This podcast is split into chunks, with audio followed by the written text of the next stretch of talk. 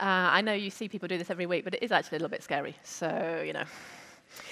Uh, let's start with a quick story. A few years ago, I met a lady who lives near me who I'd never seen before, though she'd lived in the village far longer than I had. This week, she turns 103. And although she's confined almost entirely to her bedroom, she is super bright, and her party trick is to be able to say the alphabet backwards, something I haven't nailed, and, and I never will. She also watches Countdown to keep her brain sharp, and she tells me that maybe her hearing's not so great, perhaps because of her age. I'm like, yeah, maybe. But she is the most consistent prayer warrior I've ever come across. Most of the people she's ever met have died. She's, old, she's outlasted them. But morning and evening, she prays for her family, for me, my family, and the doctors and nurses. I'm like, what a ministry 103. Why am I telling you this? Because I don't want any of you to count yourselves out from what I'm going to say today. Okay. So, whenever we look at the Bible, it's really helpful to look at what happened just before, who's involved, when it happened, um, and so we're going to do that today. Today, we're looking at a time early in Jesus' teaching career, well before his death and resurrection. He had been teaching the crowds, but had only just called his 12 disciples by name. So, what had he been teaching? Uh, Matthew 4:23 says Jesus had been teaching in the synagogues and announcing the good news of the kingdom. He was blowing everyone's minds by turning upside down everything they thought they knew. For example, the Old Testament limited revenge in a certain way. Jesus said, no, avoid revenge altogether. Uh, the Jewish people had been taught to love their neighbors. Jesus like, well, that's good, but you need to love your enemies as well. Jesus said that you can't serve God if you really have your faith, your love, your trust in money.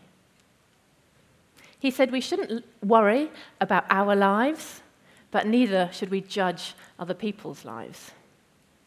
And he told, his, he told the crowds to take the initiative in doing to other people what they would want done to themselves. And then he followed up with this very stern warning.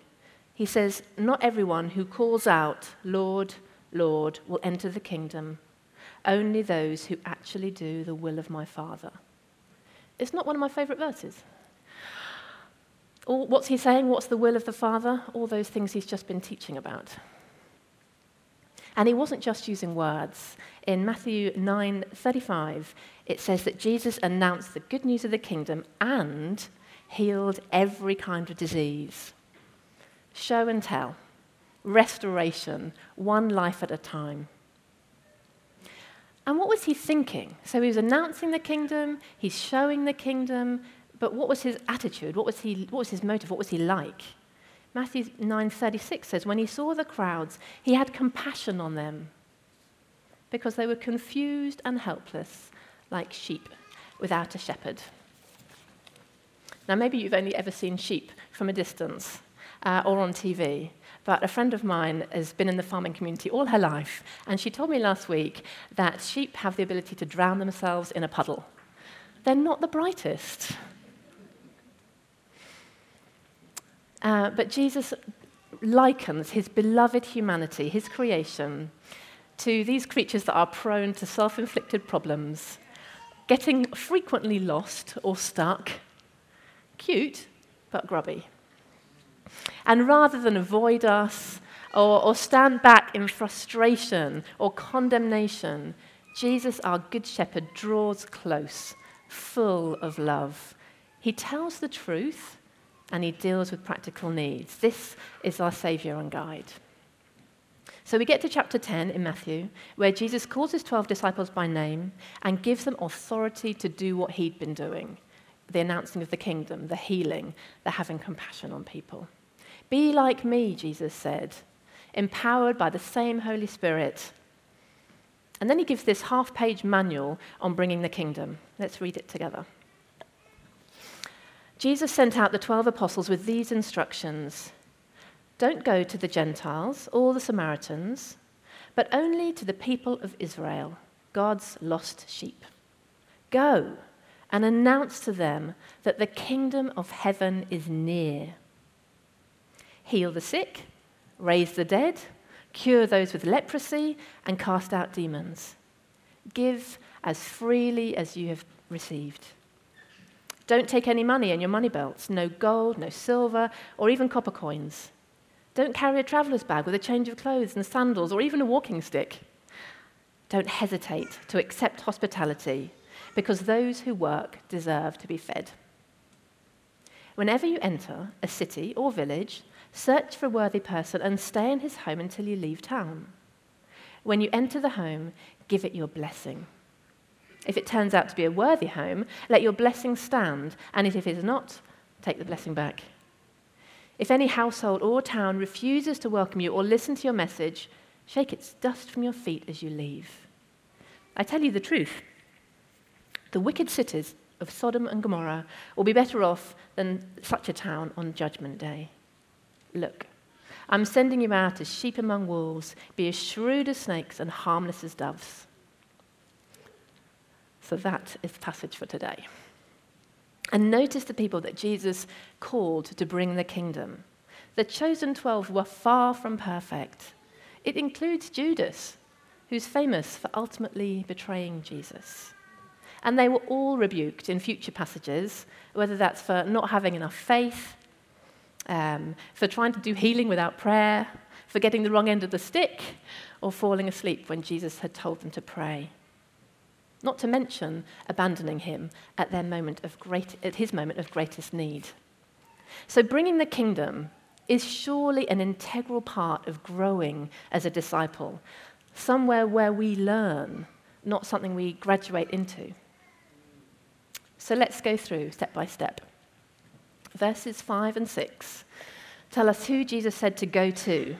Jesus sent out the 12 apostles with these instructions don't go to the Gentiles or Samaritans, but only to the people of Israel, God's lost sheep. So Jesus' first offer of the kingdom is to the Jews. He describes the people of Israel as God's lost sheep, people who had wandered away from the original plan and got themselves stuck in rules and religion. Why just go to the Jews? Is that a word for us today? Well, the 12 chosen disciples mirror the 12 tribes that were originally called in the Old Testament. And God wanted to invite them into, the, into kingdom life first. But in other passages, uh, Luke 10, Jesus sends out 72 followers. So it's not just the 12 that are called and we get to sit back. And at the very end of Matthew, uh, Jesus says, Go and make disciples of all the nations. So now we can be clear. It's for, this command is for everyone, for all of us followers, and to everyone, to all the nations. So these were just strategic instructions for a specific time. So that was who to go to. Now we know everyone. But what to do and say. Verses 7 and 8 say, Go and announce to them that the kingdom of heaven is near. Heal the sick raise the dead, cure those with leprosy, and cast out demons.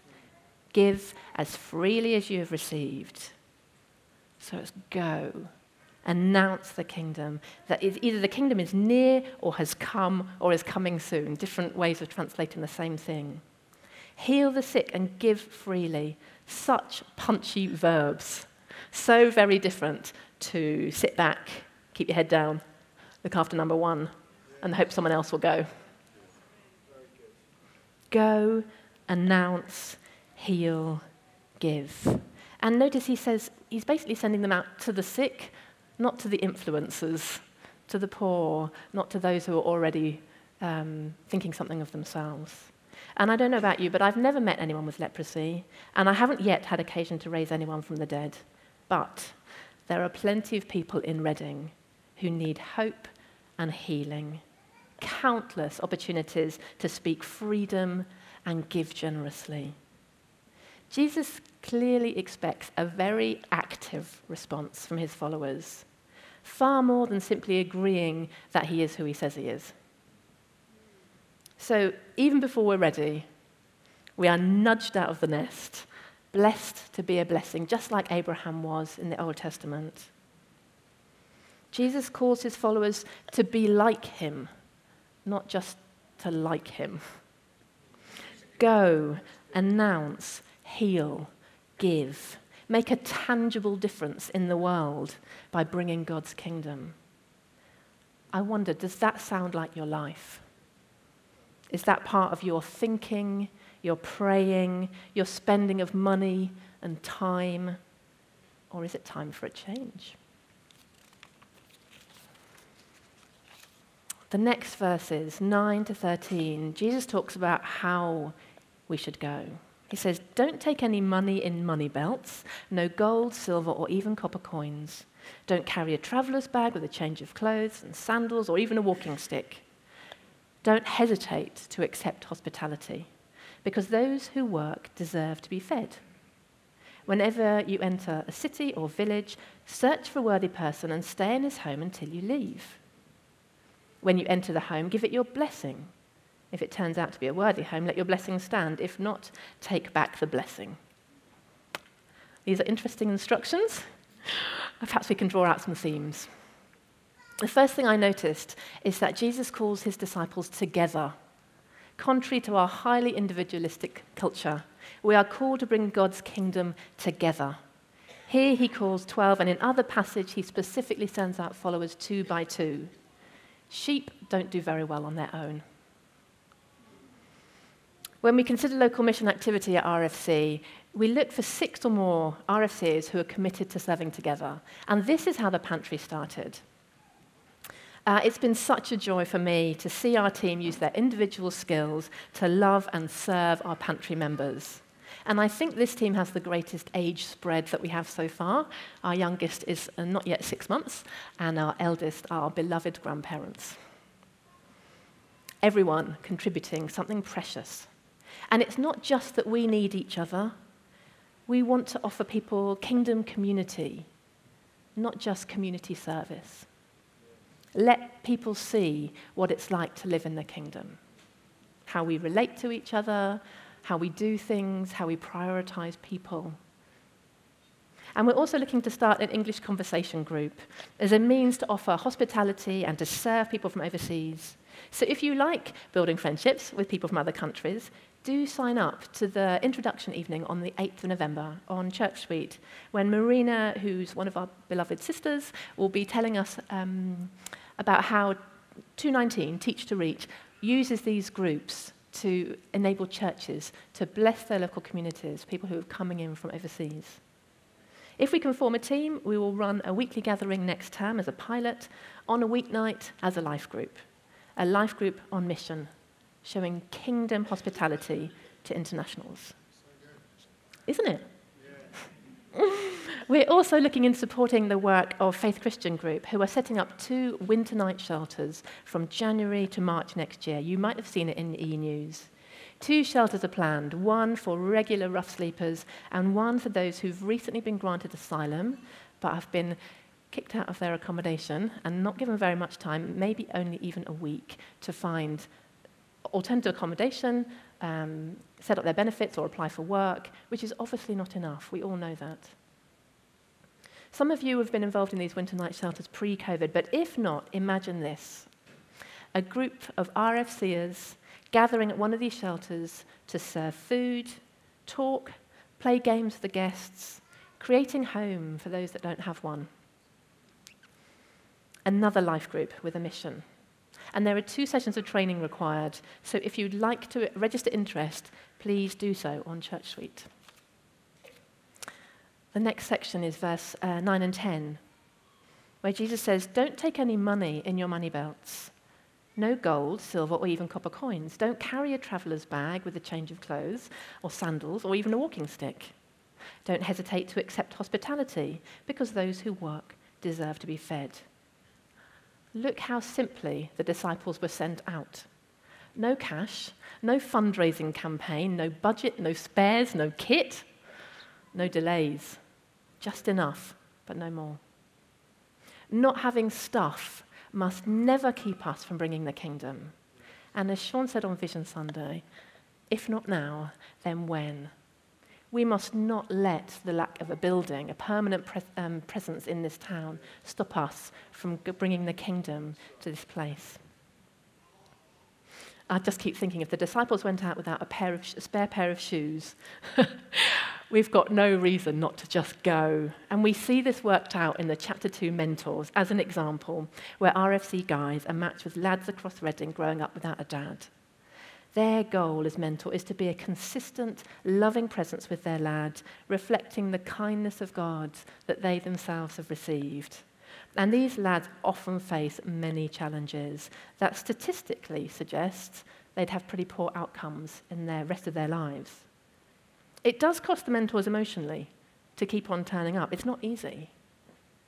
But they go with no kit, perhaps for a walk, maybe fixing something, or going for an ice cream. Here's some recent feedback from three mentees. My men, so think about a young lad growing up without a dad, often with multiple difficult circumstances in their homes, very unstable, lots of difficulty. This is one. My mentor has helped me with a lot of stuff, with my confidence and speaking to people. I was well matched with my mentor. We're on the same wavelength and both like being outdoors and going out on our bikes. I trust my mentor. Talking to him, knowing he's not going to pass it all on to someone else or gossip, we've built trust over the years. These are life changing relationships. And if you want to know more, do seek out Jeff at the front here on the desk or Yinka, who is somewhere around. Yinka, where are you? Hiding? I saw him earlier. Maybe he's legged it. Uh, okay, so we don't need kit specialist qualifications, or cash. We can go with what Jesus has given us. Verses 11 to 13, Jesus said, When you enter a city or a village, search for a worthy person and stay in his home until you leave town. When you enter the home, give it your blessing. If it turns out to be a worthy home, let your blessing stand, and if not, take back the blessing. Jesus assumes our presence and closeness with those we are reaching out to, just as He came to be with us. He didn't just send a message, He was the message. So, local mission isn't hit and run, but intentionally being with those with whom we seek to see God's kingdom come. Maybe you've tried things in the past and wonder what will reach your neighbours. Events are not compelling. I think the people of Reading need to know followers of Jesus. So, local mission activity is simply creating spaces for this to happen. Not that you need to be restricted by what we're doing here. I keep thinking maybe we should have like a group of business people on mission. Maybe we should have a group of educators on mission. There's, there's people across our church family that are serving and bringing the kingdom in their workplace. And I don't want to distract them from that but let's, let's unite and work together in it. Uh, you may have heard of our debt centre. It's a great bridge to people who are struggling financially. But debt help and budgeting is just the start. We want to see the fullness of the kingdom, where the lonely are set in family and they have hope now as well as into their future. Last week, it was a complete joy to see a dear lady who we'd met in CAP come along to an RFC gathering and she discovered an instant connection with another lady. And at least to me, she actually looked different by the end of the evening lighter, more hopeful. She had been loved, she had been welcomed. Another step forward in bringing God's kingdom as strangers are welcomed in. But perhaps over time, you've accidentally slipped into a Christian bubble where everyone you know already knows Jesus. So maybe in this season, leading up to the celebration of Jesus' birthday, you might find a way to pop it. Making time with other RFCers to be with, to bless, and to love people outside church. Interestingly, over the last year, the vast majority of people coming to Alpha have found their way in through friendships. RFC is bringing co workers, old friends, neighbours, dear people they'd met through CAP or through rainbows. One lady did come through town outreach in Reading, which was very exciting, but none have come just from seeing a poster or a flyer or the website. Those things are a great starting point and they get the word out. But unless people see the difference Jesus makes, people living radical, others centered, love focused lives, all the stuff he was teaching on just before this passage, how will they see the kingdom? Why would they want to find out more? Joseph Hellerman is a New Testament professor from America. He said, People did, so he's talking about the early church, people did not choose to follow Jesus solely because of what the early Christians believed. They converted because of the way in which the early Christians behaved. Our new pantry in Whitley Wood opened in partnership with our dear friends from Faith Christian Group, who also head up the ReadiFood project, has given us a wonderful way to be with local people every week. Uh, our friendly team share tea and coffee and chat in a warm space with Whitley Wood residents, and if they're struggling financially, uh, on restricted, on low incomes, as many are in that area, they can pay £5 to choose 10 items from our little shop. And all those items have come from you guys. So I just wanted to say thank you so much. If you've been donating into the pantry outside in those green boxes, your things are being very well received and making a difference. In our first month, we had an average of 12, no, 13 shoppers each week. So that's 130 groceries shared each week. And I was just thinking, that's not a huge amount to collect for a church of over 500. In fact, if we all bought one item per week, we could open the pantry to 50 households. And it's not just about the food, it's about dismantling isolation and loneliness, developing a little outpost of the kingdom, a community of witness. We pray each week before opening, and one of the pantry members recently said, These lovely people are amazing and make my week every Tuesday. Thank you so much. Now, she doesn't know that what she's experiencing is the love of Jesus that's flowing through us, but we have invited her to church and told us that we are told her we're followers of Jesus. I hope that she'll bring her family soon. It's proving a great place for us to learn. Unexpected things happen each week, and we're learning together, nudging each other and those we're with a step closer to Jesus each time choosing generosity over stinginess, patience over impatience, and a kind response to a grumpy comment. That last one was me, by the way. And it's still, um, yeah, it's quite easy to say we're a team from RFC, but we're, we're practicing getting our words out, saying we're followers of Jesus, offering prayer, um, inviting into church family, maybe coming along to an event that we're doing. And two pantry members came along to an RFC um, event last week.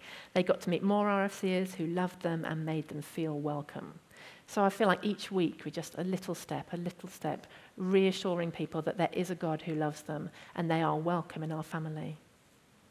Nowadays, at least in my experience, few people outside the church are actually asking spiritual questions, but they are super thirsty for community, kindness, hope, and in Jesus, through the church, we have all that in abundance. Another place we see this is Rainbows, our two toddler groups, who've been meeting and supporting local families for many years.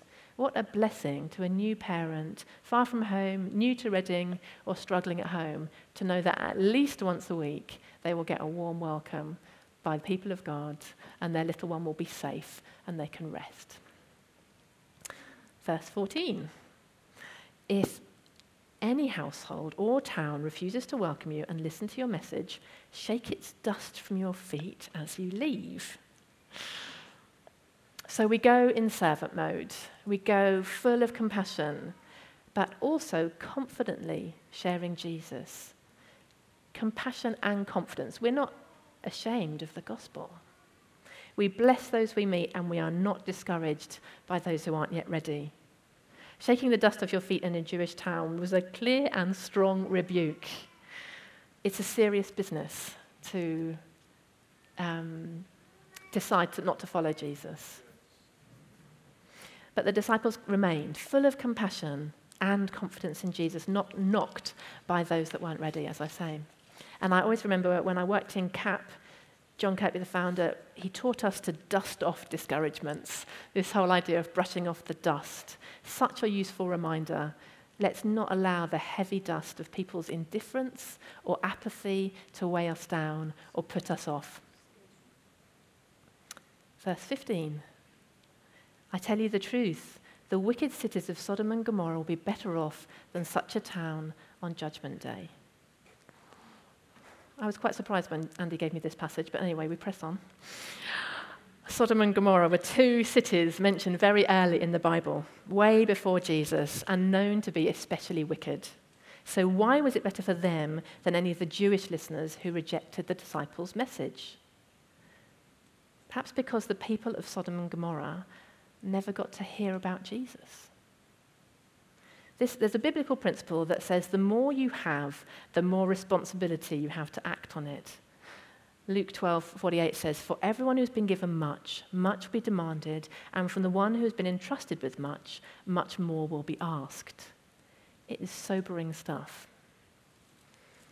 If you know Jesus, that is such a gift to your life, but it comes with responsibility. What are we doing with that? What are we doing with the, the knowledge, the resources, the platform at work, our homes, our money, all those other things God has given us? These days, society is so busy and distracted, and we often live far away from our families. So we're in thinner communities than in the past.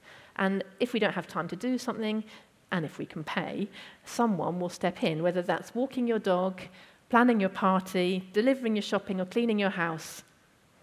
But let's never allow a similar idea to creep into our discipleship, whereby we're so busy that we unconsciously think we can pay the pros to study the Bible for us, or do our praying, or care for the poor, or even tell other people about Jesus for us. Remember, Jesus knows his sheep he loves us. He knows our age, our experience, our gender, our skills, our gifts, our limitations and failures. And all of those things prepare us for mission. You and I are no accident. We are fearfully and wonderfully made, gifted and sent. Finally, in verse 16, Jesus said, Look, I'm sending you out as sheep among wolves. So be as shrewd as snakes and harmless as doves. What a great combo. We're sheep and we're doves. Jesus' followers are to be non threatening, non violent, peaceful. Snakes, on the other hand, are typically a negative image in the Bible, even representing the enemy. But here Jesus invites us, his followers, to use a snake's cunning and shrewdness alongside great gentleness to bring God's kingdom. Jesus knows we are sheep with a nasty enemy. But when sheep listen to the shepherd, stick together, and follow the wisdom he's given us, God's kingdom advances. So, we bring God's kingdom in Reading together, believing and telling people that the kingdom is at hand and inviting them into kingdom community, not just offering a community service. We don't let what we don't, what we don't have form a barrier to obedience, and we go out with Jesus' compassion and confidence in Jesus. We brush off disappointment time and time again and go again. We seek to be filled and led by the Spirit so that as church, we can be beautiful and gentle as a dove, whilst just as shrewd as serpents, learning as we go, like sheep among wolves, but with a wonderful shepherd who has already laid his life down for us. And that is the end of the passage. Let us pray.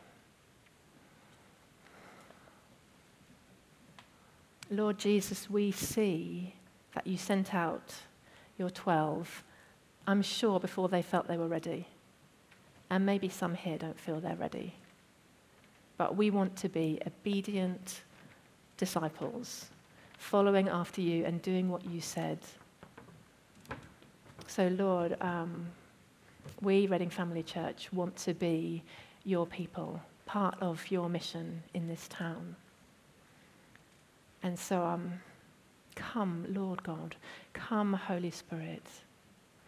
Come, compassion of Jesus, fill our hearts and send us out. And whilst the band are going to be playing, I was going to say, come up to the front if you want prayer, but what I would really like is for everybody to engage. So maybe with the person you sat next to, the person you came to, or a stranger, I would love it if, whilst the band is playing, you could talk about one thing maybe that you got from this message. And I, when I say that, I always think of John Mumford, who heads up the Vineyard Church or founded it in England. He said, It's a pretty poor chicken that can't find a single grain in a pile of poo. So if you can find that single grain from what you've heard today, talk about that. And, and maybe pray for each other. This is something for everyone. It's not for one or two who might come up the front. So I'm going to just finish there. And then after a few minutes, the hosts will come up and close the meeting. Okay.